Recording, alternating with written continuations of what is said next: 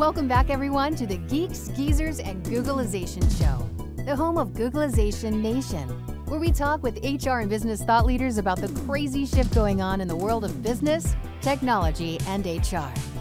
Here's your host, Ira Wolf, and co host, Joyce Joya.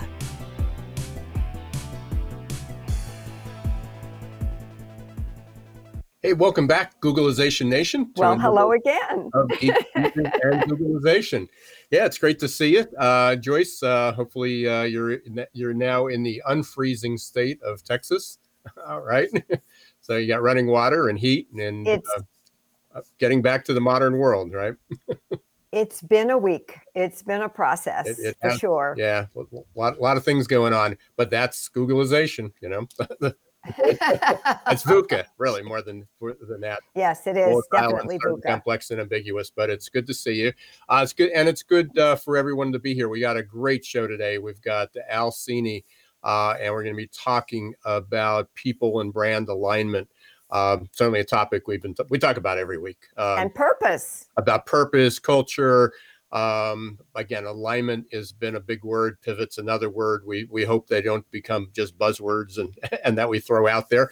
Um, but it's a it's an extraordinarily important topic, and uh, so glad that Al is going to be joining us uh, in just a few minutes.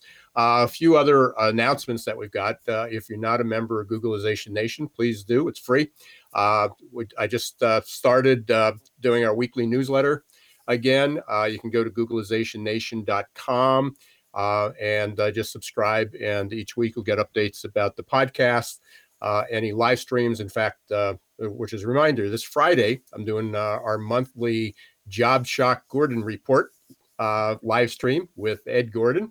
we're talking, this week's topic is going to be mitigating the manufacturing jobs meltdown and certainly a lot of transitions, uh, something that Ed's been working on for his his lifetime, um, but uh, certainly more recently. And he has a new white paper that's coming out, and he's we're, we're he's doing it in in dribs and drabs. He's doing it because things happen so fast. Uh, and uh, this week's or this month's topic just happens to be about manufacturing jobs. So we're really excited uh, that he will be there. That's Friday uh, at noon. Friday at noon, um, and you can go to YouTube or my Facebook page, and that will uh, uh, again, you'll be able to, to be able to, uh, it, or LinkedIn. That's what I'm trying Ed, to think. Ed always has such fascinating information. Yeah, he's got a lot His of data is just amazing. Yeah, we're gonna have a little bit more of a conversation, but uh, and we're, we're so if you connected with me on LinkedIn Live or on LinkedIn, uh, you'll get a notice when we go live there. Uh, but you can subscribe to the YouTube channel, which is youtube.com forward slash Ira Wolf. Uh, and you can also follow the Facebook page for Success Performance Solutions. So, a lot of different ways you get there, or you can catch the replays in the same place. Uh, and then the final is uh, finally got our promotions ready for our Adaptability Quotient webinar. It's on March 24th. Uh, at uh, 11 a.m. It's going to be right before we do our Geeks, Geezers, and Googlization, so that should be fun. Uh, the uh, and fascinating, by the way. Yeah, it's an incredible topic. Uh, this week alone, uh, McKinsey uh, came out with like four or five reports that were talking hmm. about the post-pandemic world, and uh, fascinating uh, kind of a uh, few reports, white reports, videos that they released on education, but also on jobs. And they're predict they were predicting. we a lot of people were predicting for the last couple years what jo- job loss and not necessarily that we're going to lose jobs but a lot of the existing jobs a lot of the workers sure, we had they were going to lose their specific jobs uh, mm-hmm. uh, and the post-pandemic they they basically uh, elevated all their numbers by 25%. They're anticipating that 25 up to 25% more people will be losing their jobs in this decade than there were before.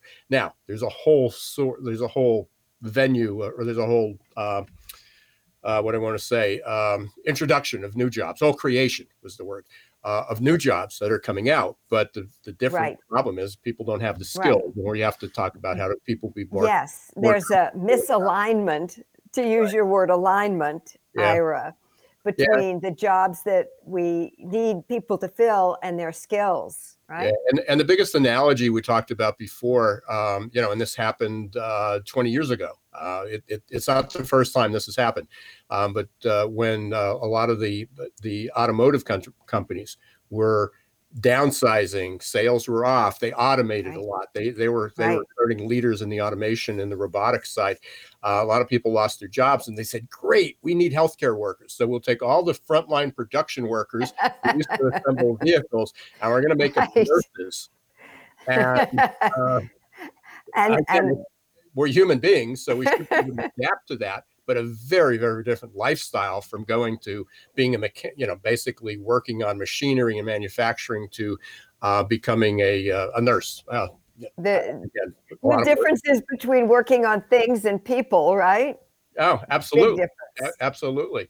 So um, we're at that that uh, precipice again, or or that tipping point again. It's probably that, and we're so we're going to be talking about that on uh, Friday on uh, both on Friday with uh, Ed um, but more importantly, on how do we help people be more comfortable with uncertainty, with with um, with how do they get how do we help people get the courage and the confidence to change, uh, which leads us into today's conversation because you can't do that um, right. if you don't walk the talk.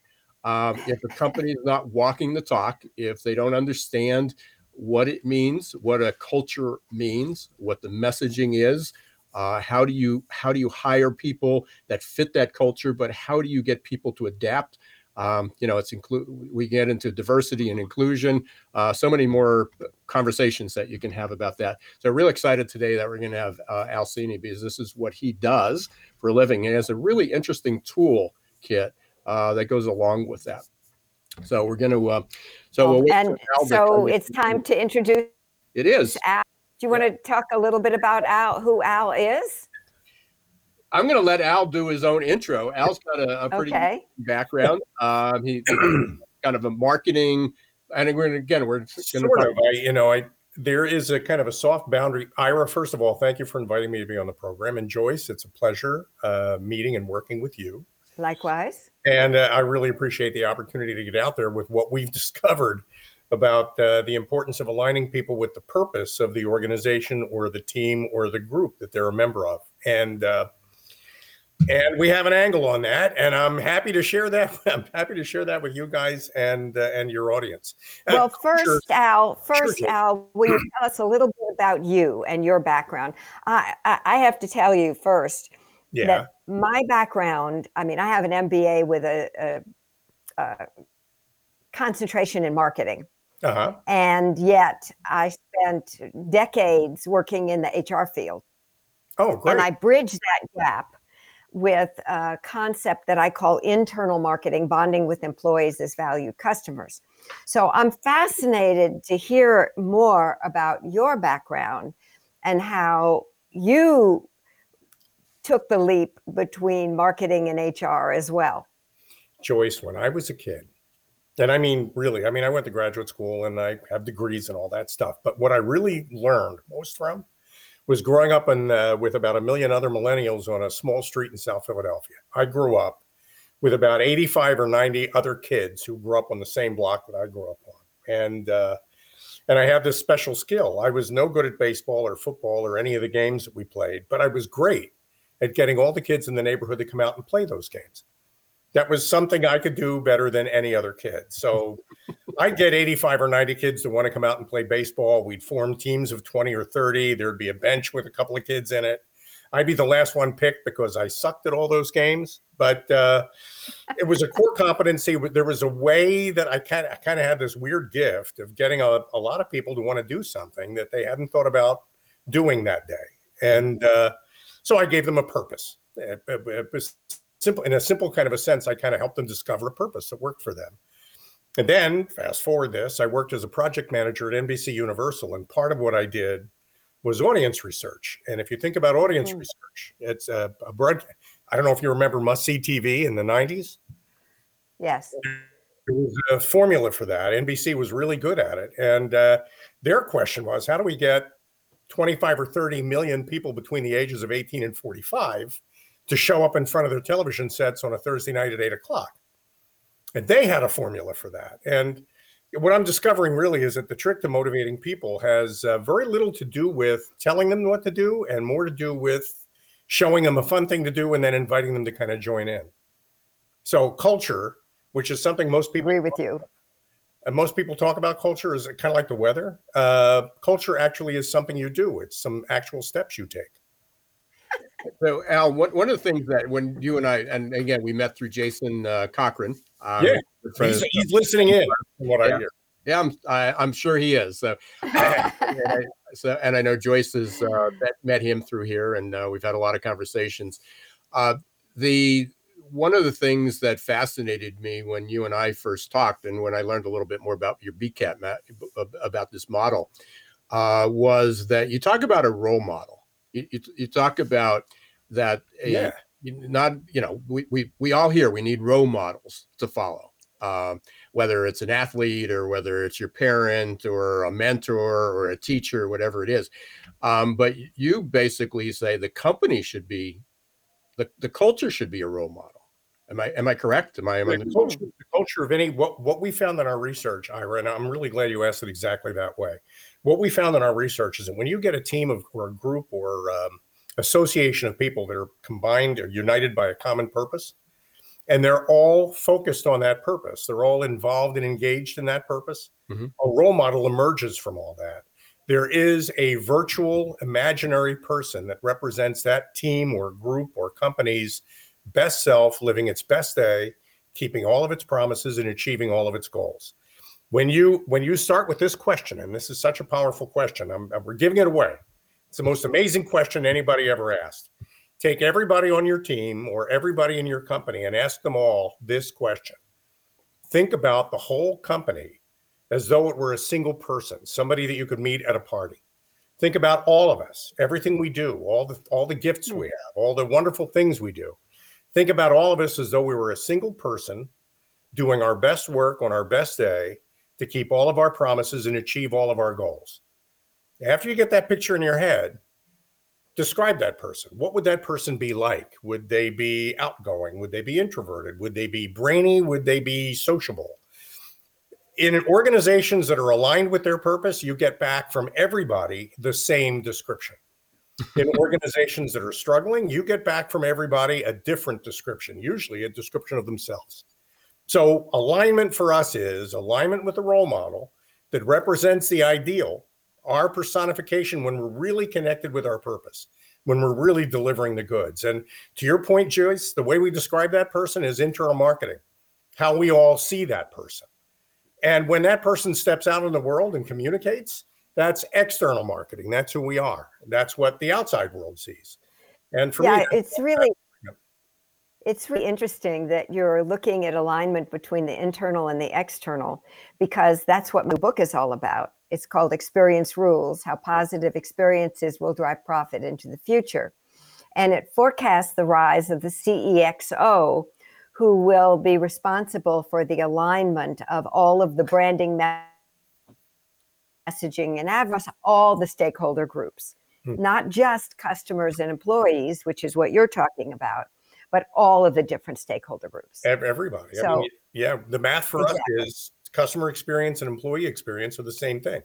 They really are the same thing.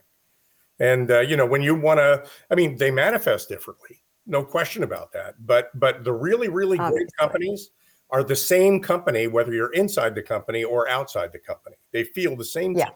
That's what compels you. The, the reason, and this is a Pepsi generation idea, the reason why people want to buy from you and the re- reason why people want to work for you is the same reason. They want to buy from you and they want to work for you because they believe that'll make them a better version of themselves. That's the motivator. Mm. Articulating that better better version of self is really the secret of aligning brand and culture. So going back, Alan, I know you and I talked about this um, because we have some similar backgrounds and, and we've worked with some similar providers. You know, one of the when I started this business, one of the early questions that I was introduced to was on a much smaller scale than talking about a single role model for culture. But mm. if the job could talk, when when you're hiring people and everybody has a different version of how they do their work what it takes to get the job done. What are the characteristics and traits and abilities and knowledge that it takes? And everybody has a, a slightly different version. But if you can say, if you could ask the job, what what would it be? What, mm. what how would it describe itself?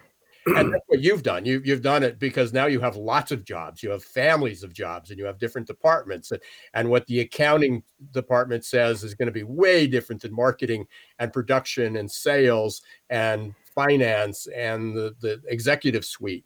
Uh, and how do you get all those to align? So w- after you get these, you have 100 people and you get 104 different versions right. of this because there's uh-huh. some people that aren't sure what's the next step? I mean, what what are you doing to help kind of bring that to help a company with that?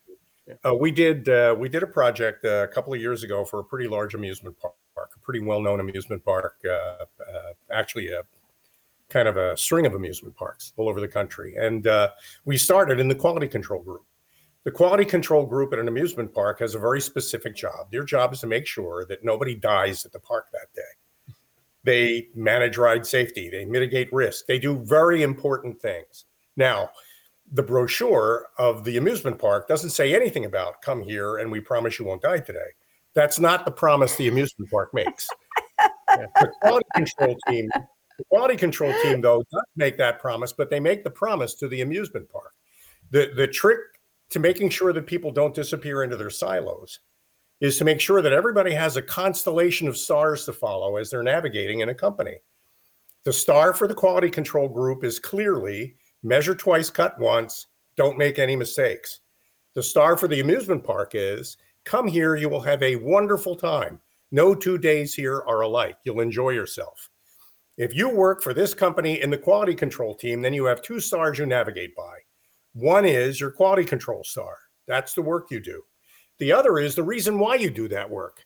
I do this work so that people who come to the park can enjoy themselves every time they come. That's why I do it. Connecting those two whys where they intersect is the secret to getting the quality control people not just engaged in quality control, but engaged in the work that the amusement park does. And what I enjoyed about that is at the end of that effort, five or six of 12 people in the risk mitigation team volunteered during the season to go out onto the field, leave their little cubicles, go out onto the field and interview attendees at the park to collect from them their experiences and what it was like to be there that day. And and and and the people who own the park, the people who run the park said, you know, we've been trying to get these guys to do it for 10 years. But the problem is you can't get them to do it, but you can inspire them to do it. And they'll come up with that idea on their own as soon as you connect them with the purpose of it. And it's very gratifying work. Yeah, I mean, this it, it sounds so complicated, but then when you hear someone like yourself or a lot of other people say it, is connecting people's purpose. Um, you know, and this was, I think this was, it was Tom Peters or, um, I, I, I think it was Tom Peters, and when he interviewed the mechanic, uh, the mechanics uh, on, uh, I think was at Southwest Airlines, Hmm. And they said, "What do you, you know, what do you do around here?" And they ask a lot of people, and they go, "We fix the planes, and you know, we change the oil, and what do you do on a day-to-day basis?"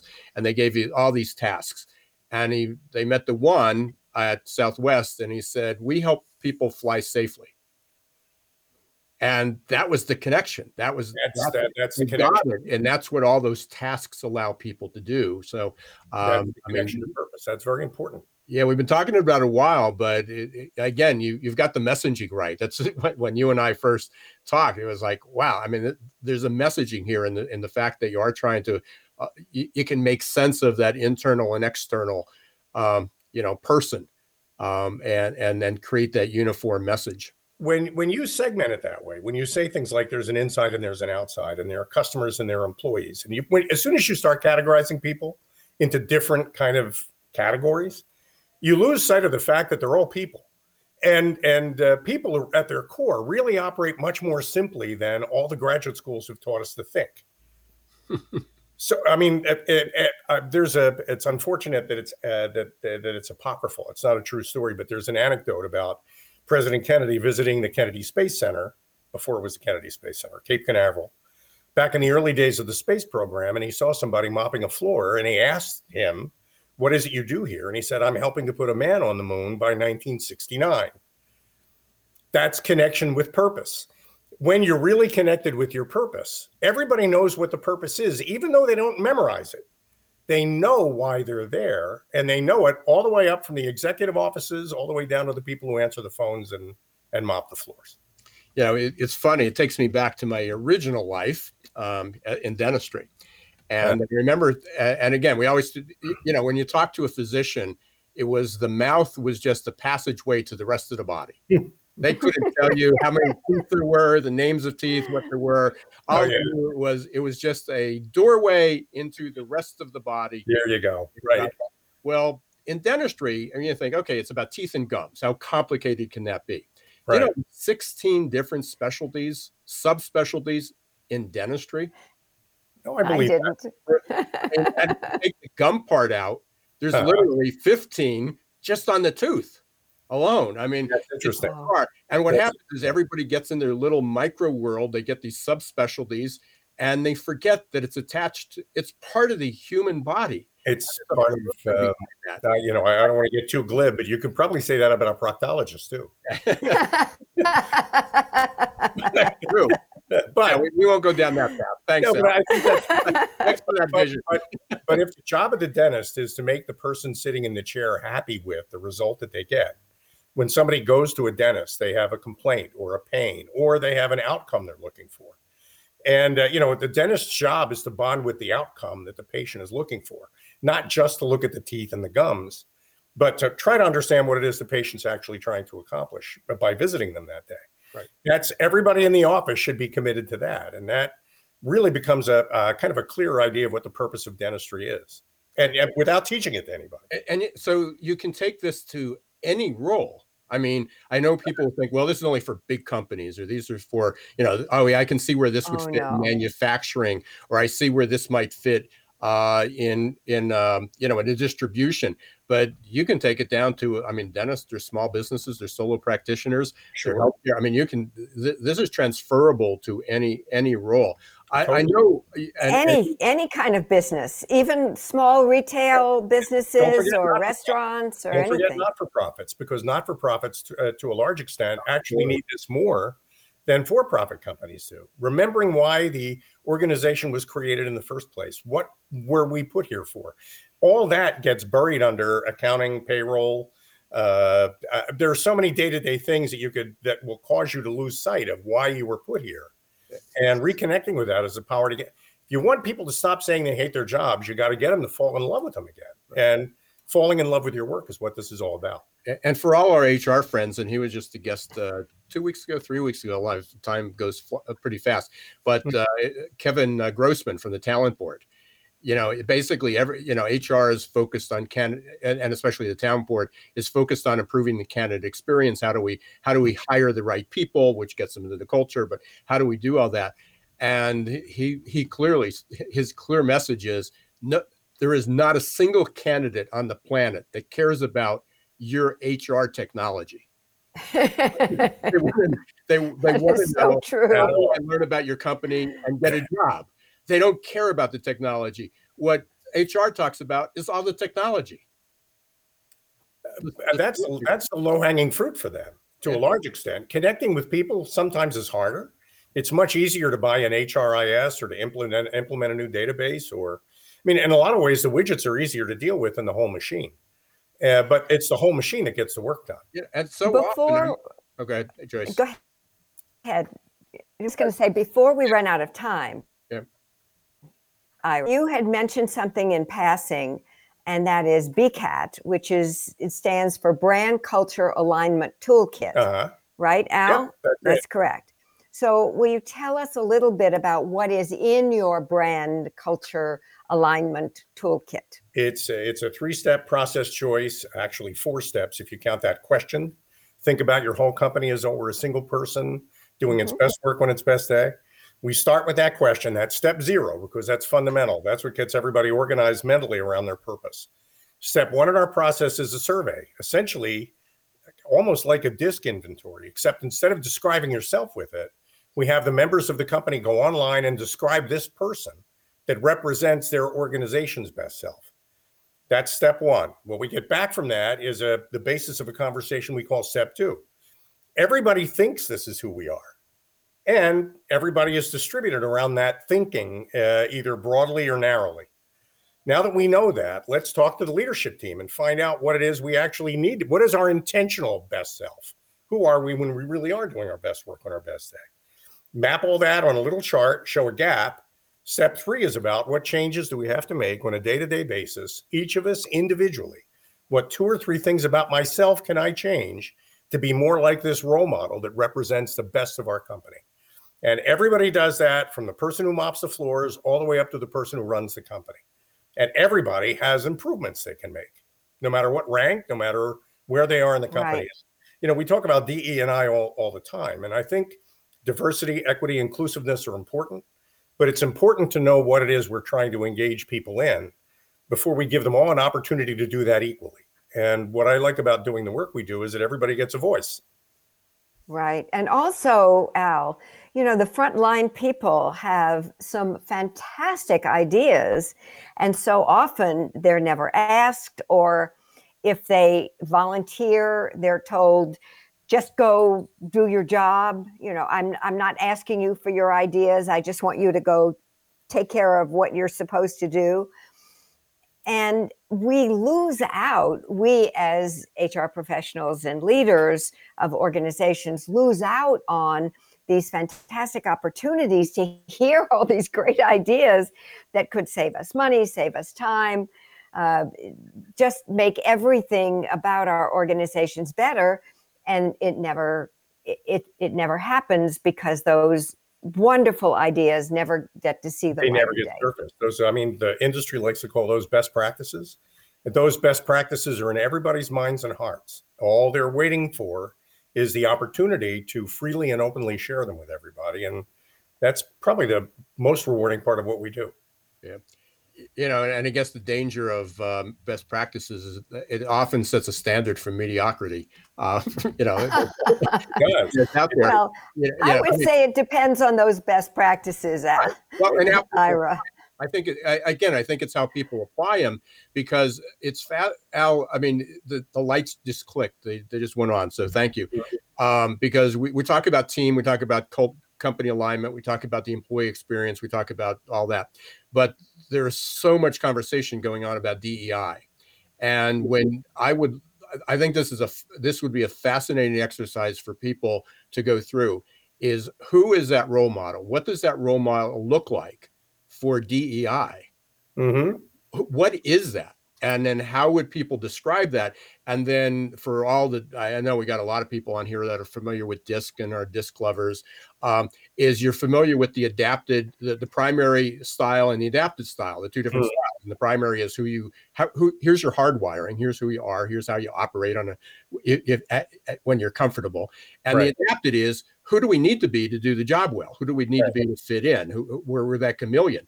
Right. Um, so if if you look at a company and they go, okay, here's all our values, here's all our here's our mission, here's everything we're trying to accomplish, and they show you know the group picture, and you have different you know different genders, different ages, different colors, different races, different ethnicities.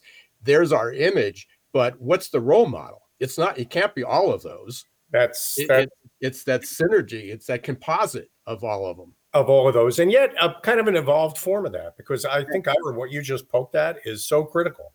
We're all going to adapt every day based on what we each individually think are the expectations we need to meet. We always do that. What we don't do from an organizational point of view is ever set the adaptation point for everybody. It's very important that we all adapt, but it's also important that organizations set forth those expectations so that people can see what adaptations are best appreciated by this organization that I'm a member of. If I'm going to change to do my work, I should be changing in a way that I know somebody is going to recognize and thank me for. So the whole point of BCAT is to take all those separate adapted data points you get from DISC and merge them into one appropriate. This is what we all do around here. This is how we do things around here. And now, now you've got people all adapting in one direction instead of in 35 or 40 different directions. Right amazing and we can go on forever we're, we're literally just took a very micro step on this journey and uh, I, I, know this will be a long journey with you al uh, and and I appreciate the opportunity. And so I thank you for stopping by and and and sharing that with everybody. How can people get a hold of you? How can they learn more about BCAT? Uh, the easiest way to reach me uh, is by email al.cini, al.cini at getbcat.com. Also we have a website at getbcat.com, and we have a toll-free number, 855 999 BCAT. Okay, and we'll make sure that's all in the notes and when we write this up and and get this out there, and we'll update the the website as well. Al, uh, it's a it's a pleasure. Um, I did want to have mine, Ira. I, I did want to have Spanish eyes rolling in the background, but uh, we'll have to we'll have to get you a signed copy. Thank you so much for being here for us. Thanks, Ira. Uh, thanks, Joyce. Nice meeting you. Nice working with you both. You, you too. Take care. Likewise. Uh, great well that was very interesting yeah the the uh, the light bulb went on at the end when he brought in about dei because there's so much conversation and i think that would be just a fascinating conversation of of what would the what would the role model be who's that avatar for the organization uh, when you talk about dei and i can't imagine you know that there's there there would not be diversity in all those responses. So maybe oh, not yes. so much maybe not so much inclusivity and equity but there'd definitely be diversity in the responses. Uh, want to thank everybody again I want to thank al. He was a great great guest great concept great conversation and i'm sure we will be continuing that. And and now all it's it's what i found fascinating is as he's talking we're, we're relating this back to what jason said uh, with mm-hmm. Derek Lunston had said just a few weeks ago. And Kevin Grossman, and Kevin right. Grossman. Yeah, it's all tying in. So there, we're, sure. all, we obviously are starting to create that that synergy, that role model. Uh, we're trying to get the picture, and it's good to have a lot of uh, people like Al and and Jason and and Derek and Kevin on you know in, in our court. And you uh, know, Ira, it's so important to hire people who will fit into the culture. It's so important. Right I, I made that mistake when we were in Greensboro and we had our little company and we hired a young man to be our VP of marketing, such as it was. And he was from a large organization that had been in, that was, still is, I think, in Greensboro, North Carolina. And what I did not realize, which I came to understand, is that once a person is accustomed to a large company, culture it's a very different thing from a small company culture. I talk about that all the time. When when one of the things that we measure is people who um, are either mavericks, they're independents, or are they part of a team? And when we hire, when when a small company hires somebody from a large company, and they are one of the scales is, is reliant reliant on a team is th- they may be used to saying, well, that's not my job. That was marketing. That was accounting. That's sales. That's manufacturing. That's production. That's support. Um, and then all of a sudden you come in and go, yeah, you're all those hats. You are all of those things. There is no one to delegate this to yes. you because of your expertise. And they go, well, I never really did that before. I had somebody who did it for me. So it's it's fascinating. Hey, we want to make sure we bring our yes. our our, um, our, our monthly guest on, uh, Mike Spremulli. We're going to wow. be talking about Clubhouse. Uh, but first, before we do there, hey, right. Mike. Uh, what we're going to do is we're going to have a short uh, commercial break. Stand by, Mike, please. Yeah, we're by. In, Ngomu uh, and Success Performance Solutions. We'll be right back. Imagine growing great employees and advancing emerging leaders with one small monthly investment. With the Ngomu app, you can support your employees in career and personal development and health and wellness without spending a lot of effort to schedule and hold numerous training sessions. With the efficient app, your employees will have access to dozens of coaches in groups and one on ones for whatever topic they need or want to work on anytime, anywhere. Picture the positive impact on your team by having access to over 80 coaches. Learn more at ngomu.com today. For many people, the bridge to the new normal is too far, too difficult, too scary. Waiting to get back to normal becomes a way of life, filled with fear and despair. But wait, why are those people who dare to travel to the new normal celebrating? Opportunity and growth? How can you get a piece of the action? The bridge between the past and the future, the status quo and the new normal is adaptability. You have a choice. Which side of the future do you want to land on? Will it be coping and surviving or growing and thriving? Adaptability quotient is the new competitive edge.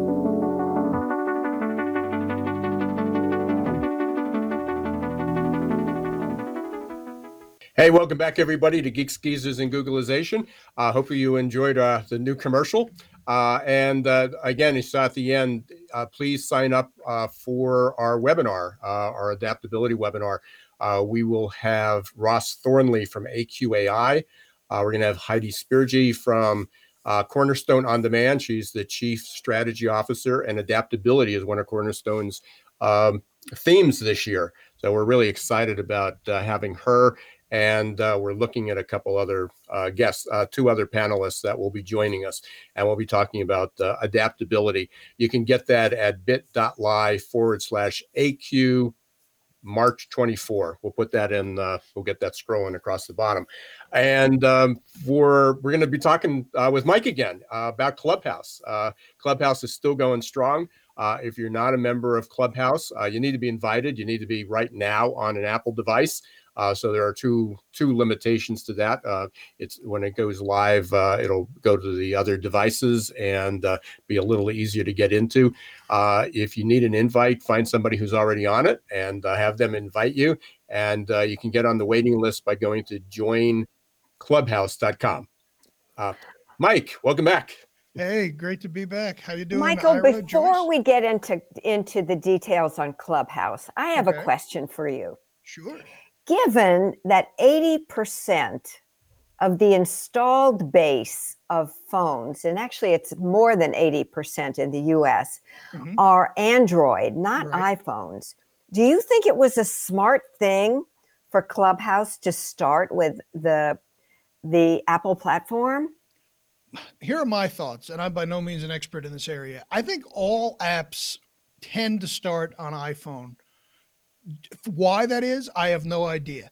Uh, I think it's good that they are working out the kinks on the iOS platform before they roll it out to Android because that's a different system with a lot less regulation. And it doesn't seem to be hurting their adoption rate because people are just, you know, when I'm in Clubhouse, I'll notice that they have bandwidth problems periodically, which means people are using it. So I'm sure they're working feverishly behind the scenes to get that Android app available because that opens up a whole new segment of users.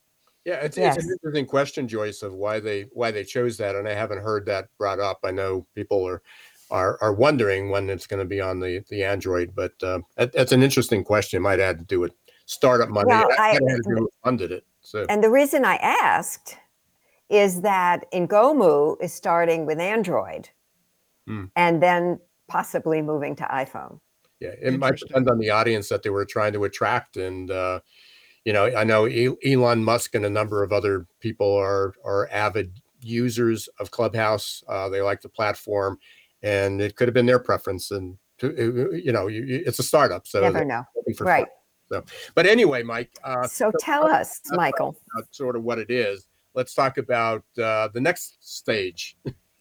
Yeah, so I've been on. I think we spoke last about a month or so ago, I believe, correct? Mm-hmm. Where I was on Clubhouse a whopping two weeks. So now I've been on there uh, a whole month, which is, you know, like dog years or cat years in the internet world. In the virtual world, it is. Yeah, it is. It's, I mean, it moves that fast. So you know, I, I'll back up by saying that, and Ira can vouch for this. I like very little in the world of social media. I am, I, you know, and I'm I'm not hesitant to say that. You know, the scope of my business doesn't really afford itself to be adaptable to Instagram and Twitter and LinkedIn. And, and I know people can do it, and Ira does a great job with it. It's just, I, I don't want to put in that much work. I feel like there's a however coming. Well, well, here's the however. The however is Clubhouse and it is technically a social media based platform but the ROI compared to everything else I've used, and I've been around a while, I've been on the internet since the World Wide Web launched back in the early 90s. I have never been on a platform where I have been able to generate interest, and I actually got a deal or two potentially on the table right now in less than four weeks.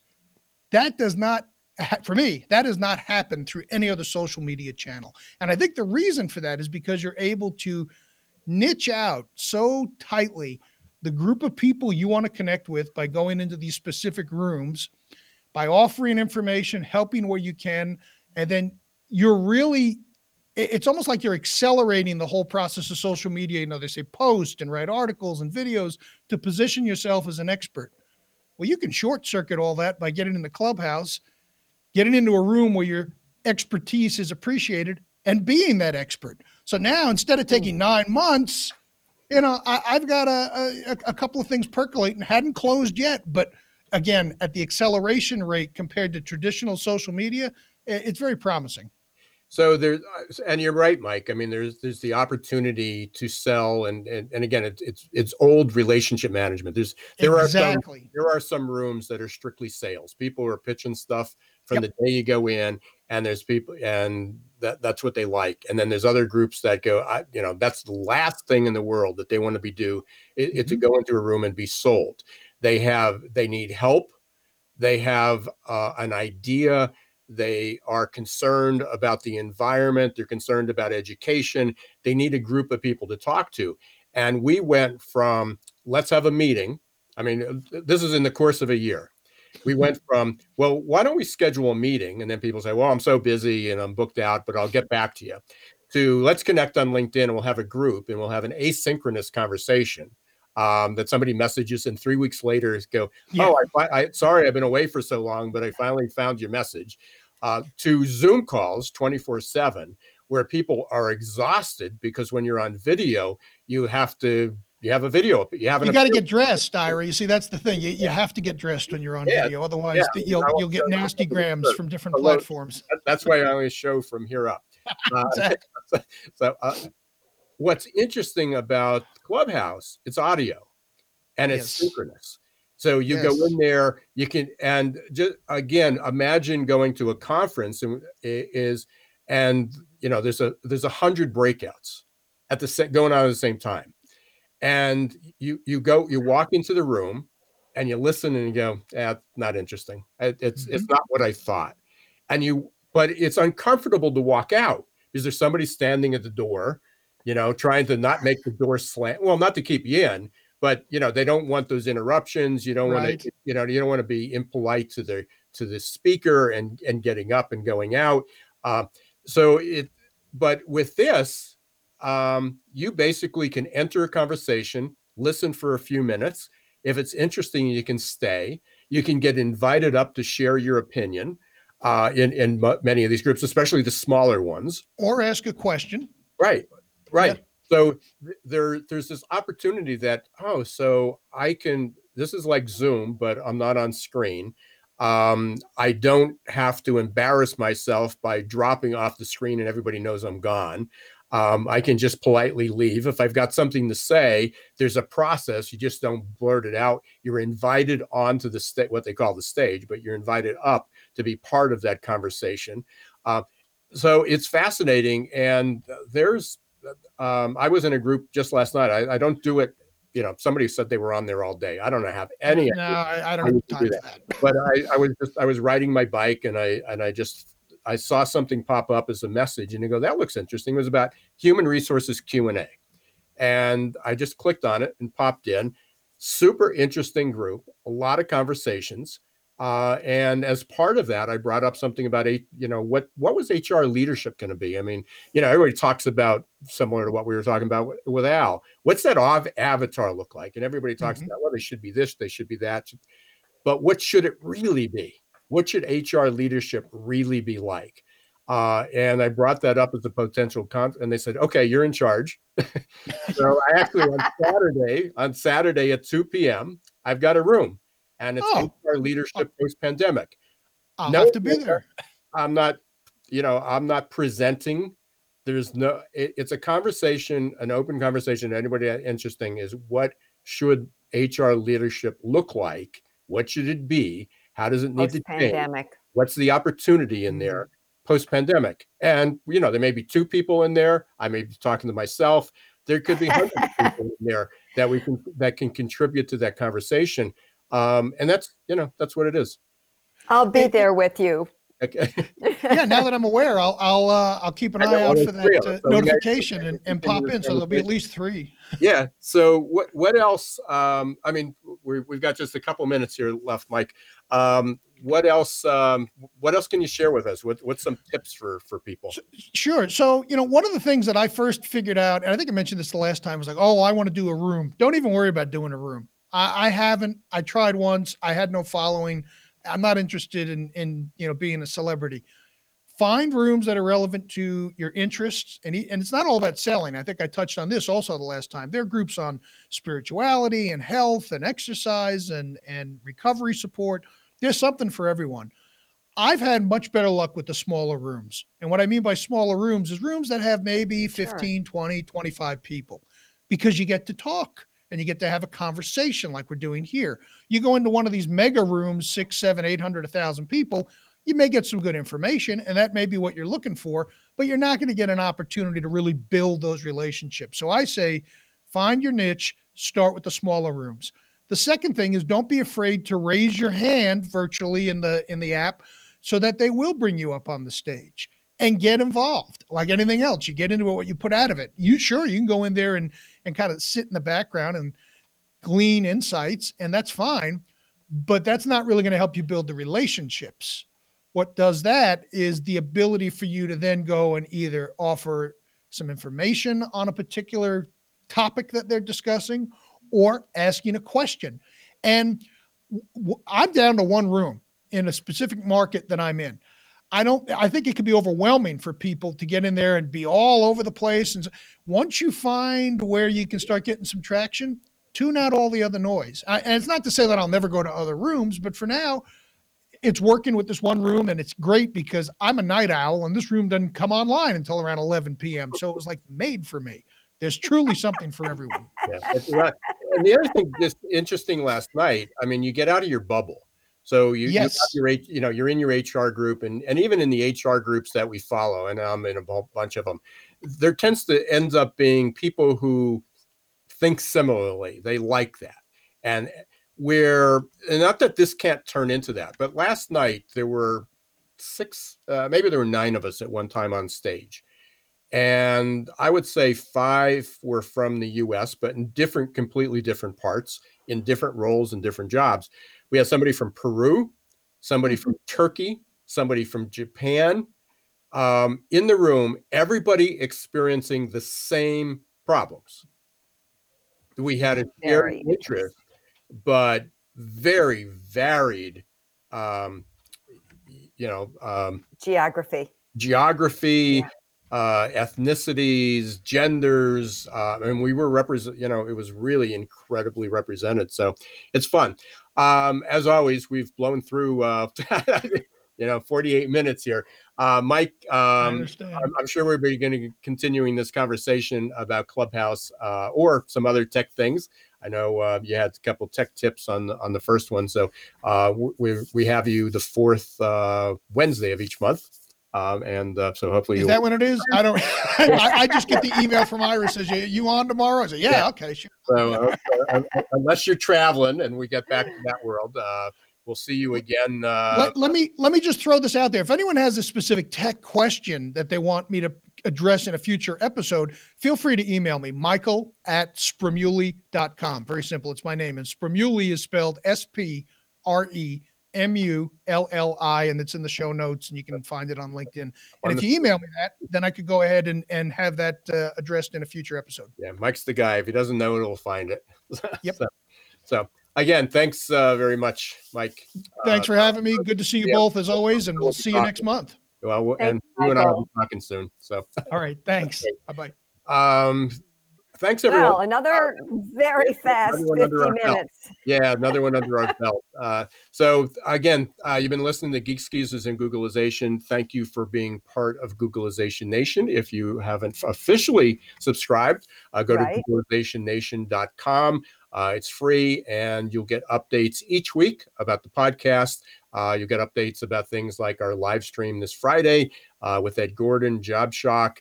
Uh, you will also get updates about the uh, webinars and different panels that we're going to be having. Uh, the next one is the AQ webinar, the adaptability webinar, March 24th, 11 p.m.